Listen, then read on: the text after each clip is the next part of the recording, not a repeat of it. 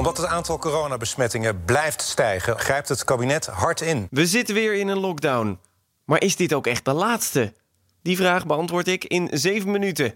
Ik ben Kees Dorrestein en dit is een nieuw helder. We komen vandaag met nieuwe en stevige maatregelen. Feitelijk gaan we naar een gedeeltelijke lockdown. Het gedrag van mensen dat is alles bepalend voor het verspreiden van het uh, virus.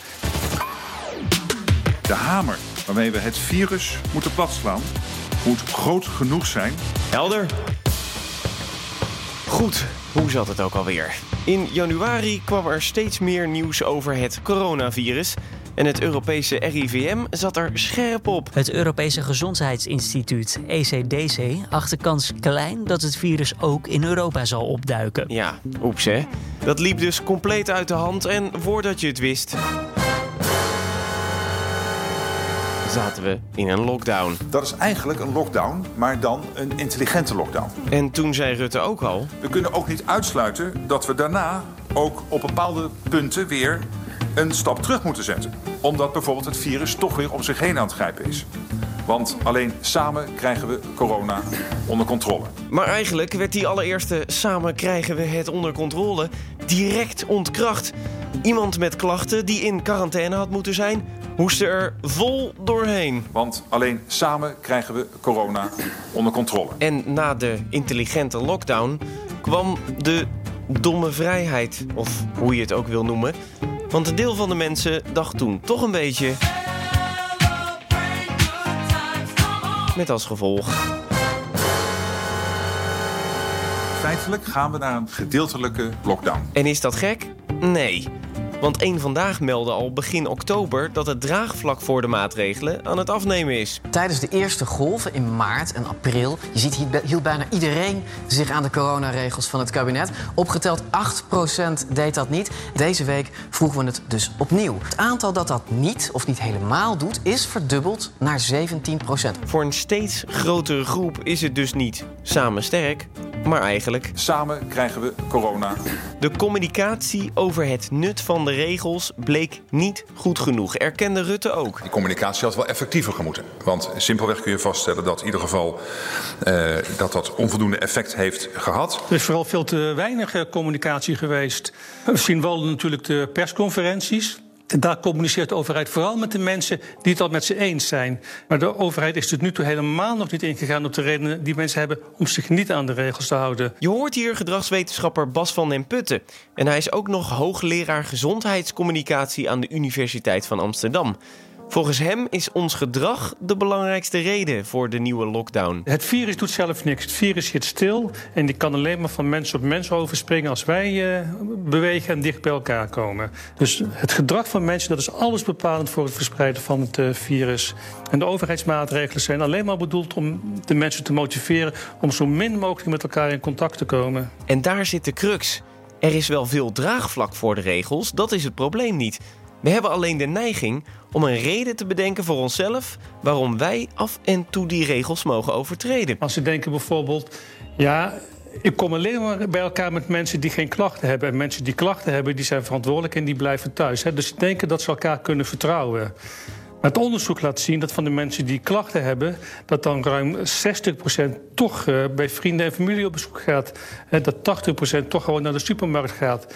Dus het klopt eigenlijk niet wat ze denken. Omdat ons gedrag dus de belangrijkste oorzaak is voor een nieuwe lockdown, focus ik mij daarop. Oh, en slecht nieuws. Ik ben bang dat dit uh, niet de laatste lockdown is.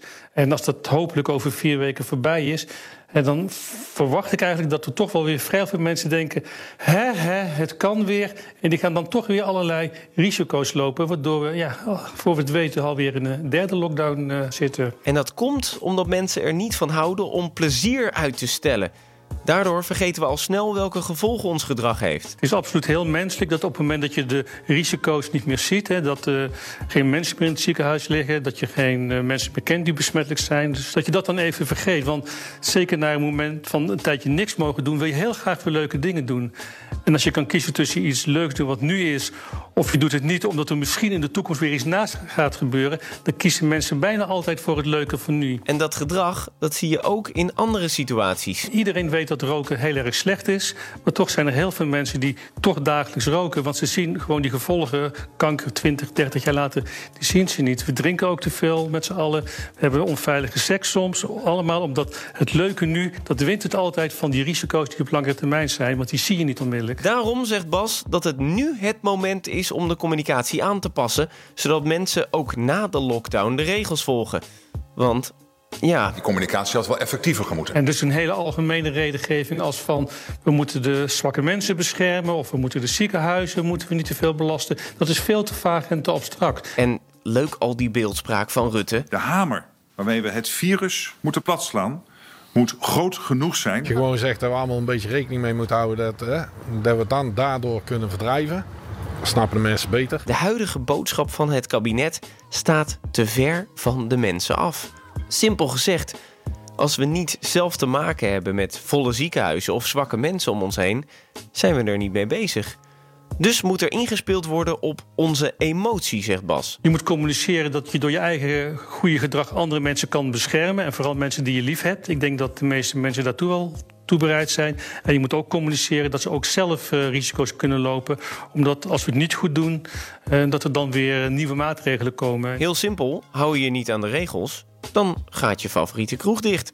En deze spotjes, Want alleen samen kunnen we anderhalve meter afstand houden. daar redden we het dus niet mee. Dat is veel te vaag, want mensen vinden dat heel erg moeilijk. Beeld concrete situaties uit waarin het moeilijk is... en laat mensen zien hoe ze dat wel kunnen doen. Eh, hoe, als je bezoek ontvangt, hoe hou je aan de anderhalve meter regel? Als je in de supermarkt komt, hoe hou je aan de anderhalve meter regel? Het kabinet kan nog wat leren van die irritante reclames. Herhaling, herhaling is het eh, parool. Ze zouden net zoveel moeten communiceren als eh, de wasmiddelenreclame.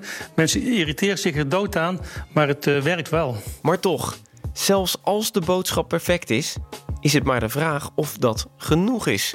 Want er zal een deel van de mensen blijven dat zich niet aan de regels houdt. Je zou het zo kunnen zien van in Nederland wonen pak een beetje 14 miljoen eh, volwassenen. Eh, als 90% zich aan de regels houdt, dan klinkt dat heel erg goed. Maar die 10% dat zijn nog altijd eh, anderhalf miljoen mensen. Nou, als die anderhalf miljoen mensen het niet goed doen, dat is met 10%, hè, met anderhalf miljoen mensen, kan je toch heel wat eh, ziekenhuisbedden vullen. En dus is er een flinke kans dat ons gedrag opnieuw een lockdown veroorzaakt. Of hij nou intelligent is, gedeeltelijk, of de op dat moment hippe term is. Het blijft wachten op een werkend vaccin.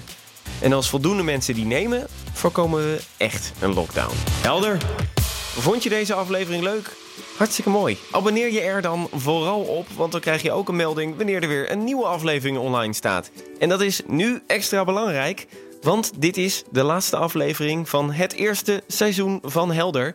Dus als je geabonneerd bent en er komt weer een nieuwe online, tweede seizoen, dan krijg je daar direct een melding van. Dus abonneer je vooral. En binnenkort weer een nieuw onderwerp. Lekker helder.